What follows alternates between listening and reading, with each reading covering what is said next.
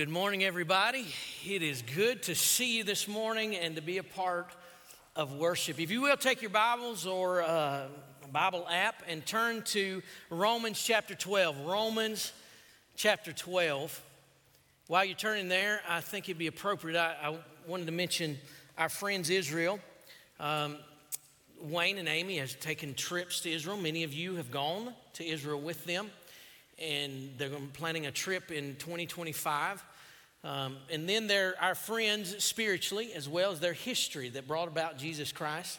What an amazing history that is. But I think uh, I want to uh, open us up and just pray for them and pray for their safety and all the people that are, are surrounding that conflict. So if you will, join with me to pray for them. Lord, thank you so much for allowing us the opportunity to, to have friends and to have people that are close to us. And uh, people in Israel are close to this church and people here. Pray that you be with them and keep them safe, but we know that your will will be, will be done. And uh, may we submit to that will. And uh, we pray that you would um, uh, show us what we need to do in, in uh, helping them as well.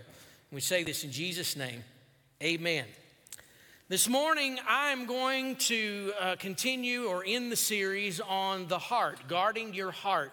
Our heart, not just the muscle, not just the, that part of our body, but the uh, our heart, as far as our emotions and our essence and who we are, is very fragile.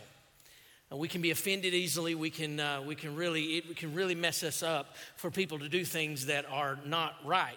And so, we, when preaching through this series, we want to guard our hearts. And this morning is guard your heart against anger. And since no one here has any problems with that, we're just going to close up and go home. I think we all have some issues with anger. Ephesians chapter number 4 and verse 25 says, Be angry and sin not. Now, what a task that is. Be angry and sin not. So it does mean this that there is a situation where you can be angry and it not be wrong. But there is that warning that you need to be angry and sin not. And there are two questions I want to ask from all ages, all of us, uh, especially when, when you're younger and you, you're trying to figure out how to control yourself and control your emotions and all those other things, all the way to, to when you're older and, and you're just tired of controlling things and you're just done. All of us need to know how to control our anger. And these two questions help us with that to see if our anger is right or wrong. Number one is what makes you angry? What makes you angry? Whatever makes you angry is going to be that thing that determines whether it is right or wrong. Is it something that God has said to be angry about? with sin, or is it something that you have decided? The second question is how do you express your anger? Several people will express their anger and even think that anger is the activity of your temper being exposed. Uh, that's not anger, that is the consequence or repercussion or results of your anger, is what you lash out doing. Anger is in the heart, it's inside you. And so people react to anger in different ways. You might internalize it and become bitter. It might be in there for years. It might come out right in that moment. Whatever it is, uh, how do you express your anger? What do we get angry over? What makes you angry? Maybe inconsistent, uh, incompetent people. Incompetent people. Now they're only incompetent because you think they're incompetent. They can't. They're not doing what you think they ought to be. They're dumb. And so it makes you mad. They're not doing what they're supposed to be doing. So it makes you mad. How about things you can't control? Listen, we're living in we're living in a day, and we're even part of a church where just things just keep changing, and and and, it, and God keeps do, moving, and, and more He does. But at times we're like, ah, that's not the way I want it to be, and so we begin to get angry at things we can't control. It could be long lines. Don't go to Disney World if you have a temper long lines. It could be inconsiderate people, people who are condescending and inconsiderate. It just makes you angry. People who say hurtful things can make you angry. Noise. Get somebody a big bag of chip of uh, bag of uh, Doritos and just they start chomping on it, mouth wide open. See how you feel. some of y'all might not bother you, but some of you, it's like they better stop chomping. Something bad's going to happen. Sometimes we can get angry because we're called out for doing something wrong. Somebody calls us out and says, You're, you're wrong. oh no, oh no. And so we get angry at that. There are things that are good anger, and then there are things that we get angry at. It's not right. So I want to give you some principles and then get into this text. Some of these principles that I think will help us understand anger. Number one principle, you write these things down. Anger is an emotion, but it's revealed in different ways. I already said that. But right, anger is an emotion. It's inside you. It doesn't matter if it is if, if you call it frustration or if you call it anger, if you call it bitterness, it's the same emotion. And you have to deal with it properly. It could be something that you're holding in or expressing out, but it's an emotion. And so we have to deal with it on the level of emotions, not on the level of activity. Uh, second one anger is a response to injustice. I feel like I've been wronged most of the time when we are angry, we are angry because something didn't go the way it's supposed to. Kids didn't, wife didn't, uh, uh, brother or sister didn't, something just went wrong. You're wearing my shirt. That's wrong, right? We go and we try to find the. I mean, how many? And you, you think, well, I get angry at a, you know, when a lawnmower don't start, you know, or, or a weed eater or a you know, chainsaw and you just keep pulling keep pulling, that's injustice. Well, that thing's supposed to start. And so you keep pulling it and pulling it. Y'all know what it's like. You keep pulling it, and the more you pull it, the madder you get. And it's like, this is a piece of junk. I'm, and you start throwing it, you start, whatever you want to do. It's, it's, not, it's not just, it's not right. It's supposed to start. And then there are things in life that are so unjust that it causes an extreme amount of pain, much more than a weed eater not starting, that causes years of counseling or years of therapy or years of just working through that is just so painful that we say, that's just not right. The way they treated me, what they did, is just not right. And so when those emotions come up, then we wonder what should be our response. The, the next principle is anger can compromise what you value most. You know, we get angry, the things we get angry at the most probably are the things that are closest to us, our families. You see, when someone, let's just say someone loses their temper at a spouse or at a child, or at, and we just kind of lose ourselves, uh, we are actually viewing the relationship of, of less value than our anger and getting things right. I want to be right more than I want a relationship with this individual. Boy, I tell you, that's, that's cutting deep, isn't it? What it's saying to us is that we value our emotions and our response and our selfishness more than we value the other person and having a relationship with them. Because you can ruin it. You really can ruin a relationship. You can ruin your integrity with an individual. Maybe someone is uh, you're serving them or someone's serving you at a table and maybe you're serving them at a table. You're at the hospital and you're a nurse and you get and, and, and there are reactions to have with people that are just rude and mean and however they are and maybe your outburst is anger. Uh, you can have a possible response of loss of integrity where once you start with the anger your witness is lost with them so that's a principle we need to understand that be careful with your anger because it can compromise what you value most. And then the last principle I want to see is anger needs to be controlled, not removed. The Buddhist uh, idea of, of emotions is that you must get rid of them, but that's not the Christian idea. That's not follow. That's not Christ's idea. Uh, God gave us emotions, and He wants us to express them. He wants us to, to express them for His glory. And so, with anger, we need to understand that we don't need to remove the anger. We need to control the anger. It means that we, if we got angry, it would be at what God has said to be angry at, and we would do what God has said to do. And so, if, as we look at Romans chapter 12, we want to ask the question as we sing these principles how are we supposed to respond when the emotion of anger begins to rise? Or even before it does, when we're in a bad situation, when we're in an unjust situation, what should be our response? What should be our thought process? Well, I'm going to go through this text and go a little bit backwards. Start with verse 19, then we'll kind of back up and go to the rest. But it would be Romans 12, 14 through 21 is what we'll be looking at. But in verse number 19, I want you to look at this. This is the first thing that we should understand about anger. Beloved, never avenge yourselves, but leave it to the wrath of God. For it is written, Vengeance is mine, I will repay, says the Lord. First thing we have to understand when we are talking about anger is that we have to recognize God's position in our, in our emotions. It says, Vengeance is mine, says the Lord. Vengeance means repaying for justice. All of those things, that belongs to God. It doesn't belong to me. I don't get to decide whether something is right or wrong. God does. And so when God decides whether it's right or wrong, then He also decides what the response will be. If you look at the life of Jonah, Jonah was a preacher and he was God had told him to go preach to Nineveh. Nineveh was a bad nation and they bad city and they were going to come and hurt the Israelites. And Jonah knew it. And so Jonah did not like them at all. And God said, I want you to go and preach to them. And Jonah took justice into his own hands, vengeance into his own hands, and says, I will not go preach to those people. And God says, Yes, you will.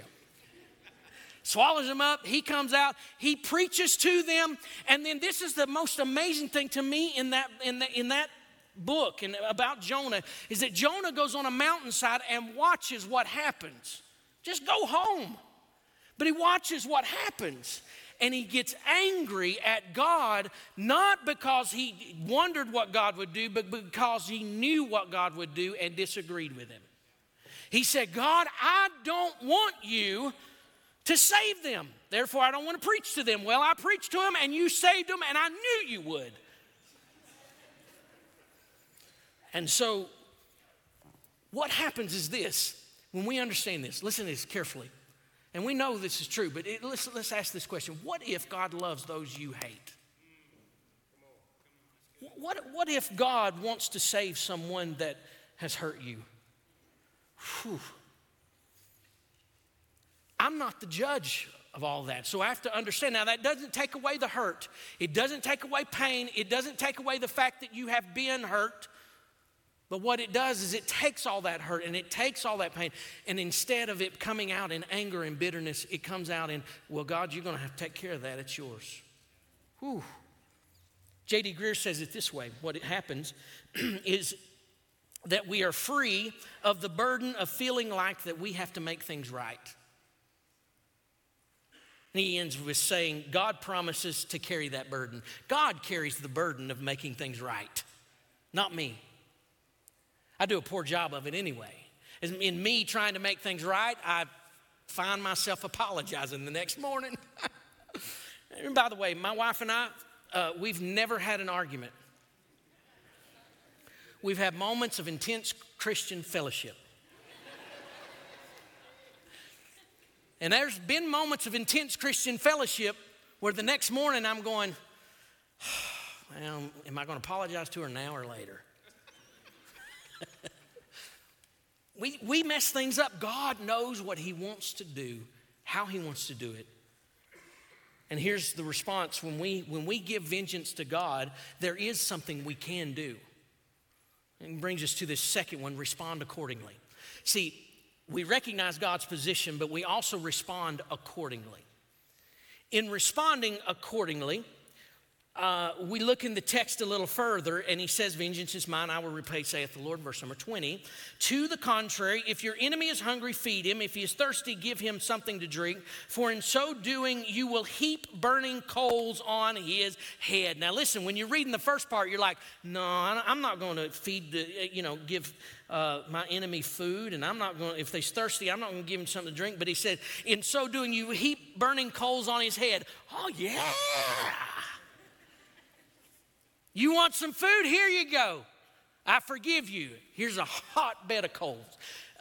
You, we, our understanding, or my understanding of this passage was totally off as I was growing up. I thought that by being nice to someone, you were actually pouring the coals of hell on them. I was wrong. It isn't actually that we are participating in the vengeance of God.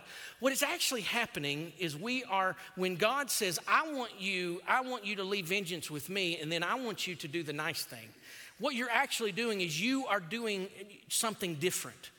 You're acting different than what they would expect. Culture has produced everything that we need to see anger and to participate in it. Everything we see it just it, it, allows us to be angry. And so when someone does something else like forgive or anything else like that then we're like wait a minute. That's different. And so what the hope is is what god is saying is when you when you are being nice to people what you're actually doing is you are causing them to have to respond to what you've done to them. They have to consider what you've done to them if you've been nice to someone who has not been nice to you, they have to consider that. They have to go home considering that. And so that would pour the hot coals over their head, meaning that they have to consider it and address it with God. You're taking it out of your hands, it's on them and God to figure out. You go about your business. And here's where it, where it really comes to us we don't have time to be angry. That's what God is doing. He's saying, I want you to live a different life. I'll take care of the anger or the vengeance. And so, in that different life, when you are being nice, when you're being kind, and all, you're actually saying, God, that's you, and I'm going to do what you have told me to do, and that is to lead others to you. Well, in verse number 14, not only is he talking about feeding the hungry with our enemy and giving them to drink, he also gives pretty specific emotional responses that we give. Instead of responding in anger, he gives us some other emotional responses or really choices that would affect our emotions. Look at this. He says in verse number 14, Bless those who persecute you, and bless and do not curse them. I want you to write these things down if you can. Write these things down. I'm going to pour through this passage and give you opposite responses to anger, alternate responses. Verse 15. Rejoice with those who rejoice and weep with those who weep. That's empathy. Empathy. It means instead of you feeling like it's all about me and everything should be right in my eyes and I don't care about you, therefore you will come up to me or I will push you down. Either way, I want you to be sure that it's all about me. Instead of doing that, think about the other person. When someone's serving you and they're not being nice, why? Might have had a bad day. Someone's driving 28 miles an hour on a 55 zone. have some empathy. I know it's hard. Just that thought of empathy. Think of the other person. Maybe they can't see. I don't know. But it's just having a response. But on a greater level, I know it's elementary, but on a greater level, on a greater level, it is understanding that when I have been hurt, I have been hurt by someone who is also hurt. When someone is trying to break me, they're trying to break me because they are broken themselves. So, my response to people should be understanding that they've got problems too, right? Empathy, empathy. Rejoice for those who rejoice, weep with those who weep. Verse 16 live in harmony with one another. Do not be haughty, but associate with the lowly. Never be wise in your own sight. That's humility. Anger is arrogance. Uh, the expression of it, allowing it to be uncontrolled, is arrogance. It's my way. I, it's my justice. It's who what I want to happen. And so with that, it comes a, a sense of pride. And what God says is, lower yourselves. Let me decide all that. Lower yourselves. And then it, and then it even says that you don't, don't be wise in your own eyes. You don't have the answers. How do you know what's right and wrong? How do you get to decide what is right and wrong? I don't get to decide. I don't get to. Now, I'll participate, but God has not given that to me to decide what right and wrong is. So we have to have humility. Bow yourselves. Listen, students at school, understand that you're not there for you and you're not there, you're there to glorify God. And the best way to glorify God is for you to get out of yourself and understand what God wants to do with your classmates that He might want to change their lives, and in changing their lives, it begins to change yours as well. And instead of coming in and being angry, Angry at that teacher that gave you a 20 when you probably deserved it. Humble yourselves knowing that you're not that wise. Verse number 17, it says, Repay no one evil for evil, but give thought to do what is honorable in the sight of all. Don't repay evil for evil. That's forgiveness. This is a point of um, where we really have a difficult time emotionally. Is we can forgive with our mouths sometimes, and we forgive you know, to a certain degree, but to really forgive someone, to really let something go, um, that, that, that's a task. But it says that. That's part of that's another response. Instead of anger, have empathy and humility and forgiveness. Verse number 18, it says, and if possible, so far it depends on you, live peaceably with all. Live peaceably with all. That's restraint. Uh, that's restraint. If you are angry with someone and you start to write a text to them, erase the text. You got this long email. You're just, man, you got this long email. Erase it. That's the best advice I ever got when I was going into ministry. If you're ever mad, you write an email, erase it. I was like, well, what if it's good email? It doesn't matter. erase it because it's out of anger. You see, we have to deal with things out of truth and love. And we say love is an emotion. Yes, love has emotion with it, but it is a choice. And truth and following truth is a choice. We, we, our responses to people need to be out of truth and love. Even verse number nine says, let love be genuine, not out of our emotional responses. Because when our emotions respond, they sometimes will respond aggressively or in ways that the repercussions will not be, um, they would be destructive. And then verse 19 through 21 uh, especially 21, do not be overcome by evil, but overcome evil with good. That's surrender. Don't let anger control you. You control anger with good. So here's the last thing that we want to get to, and it is um, it's probably the most important to understand. Because what I'm telling you have some empathy, have forgiveness, but and, and, I know your response will be yes, but you don't know what's happened to me. You don't understand the pain that I'm in, and and I don't, and no one does. But when we're trying to get to this, we're trying to find out, yeah, but how do I forgive? How do I have empathy?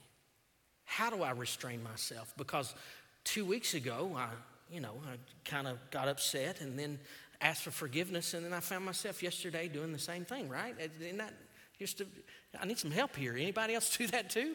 We just we do things over because we just don't have the power of restraint. And, and, and asking me and you, you and I, to control our anger is almost like asking me to put my football pads on and a helmet and try to make a touchdown with the Georgia Bulldogs on the other side. Ain't gonna happen. And to ask me to control myself and my emotions and everything, it ain't gonna happen. Why? Because I was born a sinner. My, my mind, I don't have, I don't have the capacity. And so here's where it comes, where in verse number, verses number one and two, let's go back to that and kind of finish this out and understand this passage. So in verses number one and two, it tells us how that we are going to be able to do this. Now, when Paul says, I appeal to you, therefore, brothers, he's saying, I, am appealing to you because of what has been said. Chapter 11, all the way back, chapter 1, was all about what Jesus gave us. He gave us salvation, He gave us His Spirit, He gave us uh, uh, wonderful things that would give us the tools to be able to live right and to do right, and, and so that we would be what He's wanting us to be. And then in chapter 12, He says, Okay, here's what I want you to do with it. I've given you all this grace, all this love, all this, all the tools, all that you need, the Spirit. Now here's what I want you to do with it.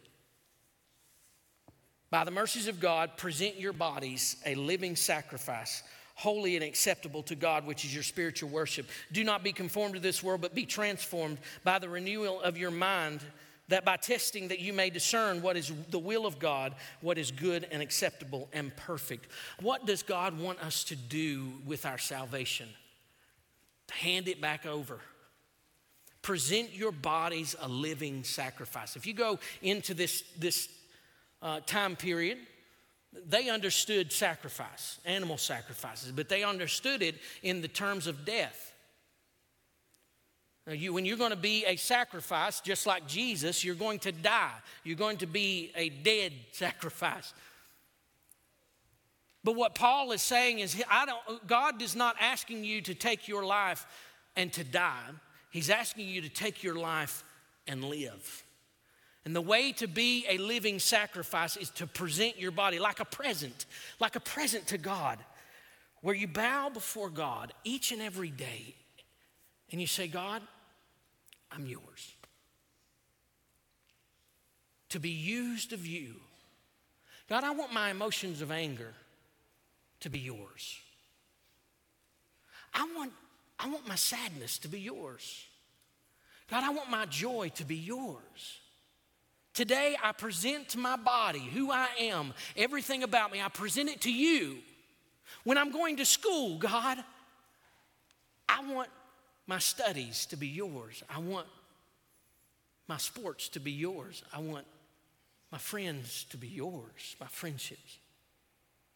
And so God would use who we are and if we would surrender to Him and present ourselves to Him for His use, then He does the work in our hearts to be able to do what is necessary to do. Because I can't try hard enough to not be mad, it just makes me mad. so, when we're coming to the end of this, we also show in this text not only present your bodies a living sacrifice but it also says to be transformed by the renewal of your mind. Be transformed by the renewal of your mind. Don't be conformed to the world. The world's offering you anger, it's offering you uh, all kinds of things evil, uh, bitterness and, and hatred. It's offering all things that are destructive. But Jesus said, Paul said, don't be conformed to this world, but be transformed by the renewal of your mind. Renewal, it's like a and over and over and over and over renewal, a change. So when we're talking about anger, I'm almost positive that you're not going to have anger beat after this sermon. But you could be on your way. You probably won't even remember I preached it in two weeks. But what you can remember is that today, I need to present my body as a living sacrifice. Tomorrow morning when I wake up, I need to present my body as a living sacrifice. And part of that presentation is that we would get into the Word of God and see what He has to say about the day. It's basically having a spiritual life and a spiritual walk with the Lord. And you're not, it's not about being perfect tomorrow. It's about being in a process where God is growing you. And the decision is made on your knees, bowed before God, saying, God, I need your help today because I've got problems with this. And maybe in a week or two, in a two, three years, you'll look back and you'll say, you know what? I'm better today than I was then. When we come to the conclusion of the whole matter of anger, there is one principle as we're thinking about surrendering our lives to God. There's one principle that, that kind of encapsulates all of it and should really be our motivation. And it is the fact that Jesus died for our sins. He sacrificed for our sins. He sacrificed for us. Imagine what, how, what was God's reaction when you cheated on a test? What was God's reaction when you went too far in a relationship you weren't supposed to? What was God's reaction? And here's the thing is God's reaction was this I'm offering to you Jesus Christ who paid the price of justice for it and then giving you mercy. I'm offering to you mercy because Jesus paid the, the price of justice. And so what he's saying is I want you to be a living sacrifice. I want you I want you to be my life in the world. And though we are poor representation, the Spirit of Christ can indwell our hearts where we can have the reactions that Jesus would have. And we can say to the world, you know what? Jesus has paid the price for the sins that you've committed, and now we offer you mercy. Instead of offering anger, offer mercy. Now I know we got we got to address this. Yeah, but didn't Jesus beat him out the temple? Wasn't there a time, and theologians have even thought that there were twice, there were two times that Jesus took, got a whip out and just went through the temple. Don't know if he whipped the people, whatever he did, he just cracked the whip and turned over tables and people went flying. And here's the thing to understand about that is that Jesus' purpose in his life, number one, was one of the purposes was to make people mad. He wanted the Pharisees to get mad enough to kill him. Well, that worked. And so, as he is doing what he's doing, he, ha- he knows what he's doing. He knows what he wants to do. And, but even, even at that, when we say, oh, yeah, well, Jesus got mad, I get mad. And even at that, understand this that Jesus, even though he got angry and got upset and where he was at, he still died for them. There's one or two occurrences where Jesus rightly, in his own justice, did what he did. But there were, there were countless times in the Bible that has shown where God has offered grace and mercy and has told us to offer that to others. We're not in charge of vengeance, God is. And so, what He's told us to do is to offer mercy. So, here is the invitation. If you are here this morning and you've never trusted Jesus Christ as your Savior, He has died for you. He, he died for your sins and he, he paid the price of justice for your sins. And, and, and He wants to save you. He wants you to be a follower of His. And if He's drawing you this morning, we invite you to come and to trust Jesus Christ. Those of us, those of you who are followers of Christ and you, you, you, you're dealing with anger issues, and you think about empathy and restraint and forgiveness and all of those things, you're saying, and you're saying to yourself, I, I, I want to be that way. I want to have the life, I want to represent Christ. And this is what you do bow before God and present your body a living, as a living sacrifice to Him and say, God, I want to start today where you control my emotions, you control my life, and help me in each moment as we journey on. Heavenly Father, thank you for these moments. I pray, God, that you would help us to um, really to be exactly what you want us to be. And to be able to do that, we need your help. We need your presence, your spirit to work in us and to work through us. And we also, God, we, we, we need those instructions as we study